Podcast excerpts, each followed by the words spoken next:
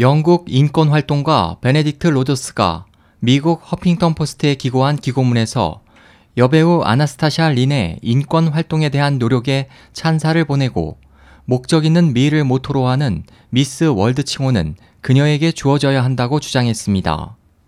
세계 3대 미녀 대회 중 하나인 미스 월드 2015년 대회에서 중국으로부터 입국을 거절당해 기권한 캐나다 대표 린 씨는 이 대회 사무국을 통해 미국 워싱턴에서 18일 열리는 2016년 대회 결승 진출이 확정됐습니다.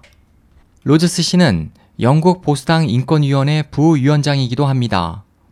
홍콩에서 5년간 생활하며 중국 본토를 수차례 방문했던 그는 그를 통해 중국의 인권 악화 상황을 알려왔습니다.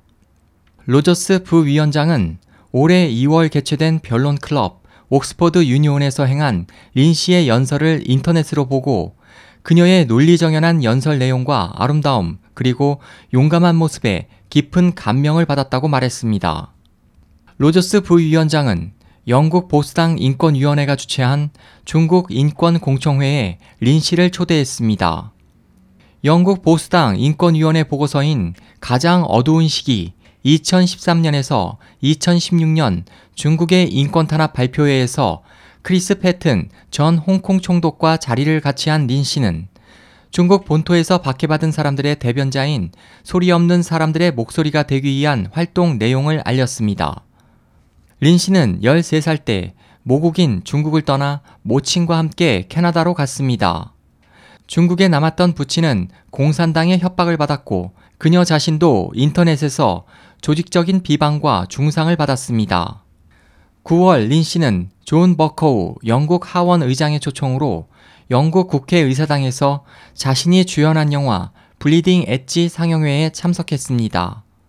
실화를 바탕으로 만들어진 이 영화는 중국의 수용소에서 탄압받고 있는 파룬궁 수련자들에 대한 강제 장기 적출을 소재로 다루고 있습니다. 이 같은 움직임 등으로 영국 의회에서는 중국 강제 장기 적출에 관한 조사가 시작됐습니다. 로저스 부위원장은 린 씨의 평범을 뛰어넘는 용기에 찬사를 보냈습니다. 중국에서 부친이 협박당하고 있는 것을 알면서도 중국 인권 문제를 공개적으로 알리는 활동은 미국에서 여배우로 활동하는 데에 유리하게 작용하지 않을 수 있기 때문입니다. 로저스 부위원장은 미스월드 창시자 에릭 몰리와 줄리아 몰리의 창시 이념인 목적 있는 미를 린 씨만큼 잘 보여줄 수 있는 사람은 없을 것이라고 강조했습니다.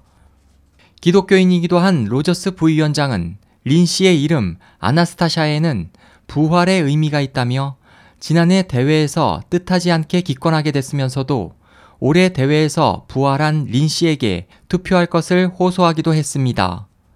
SOH 희망지성 국제방송 홍승일이었습니다.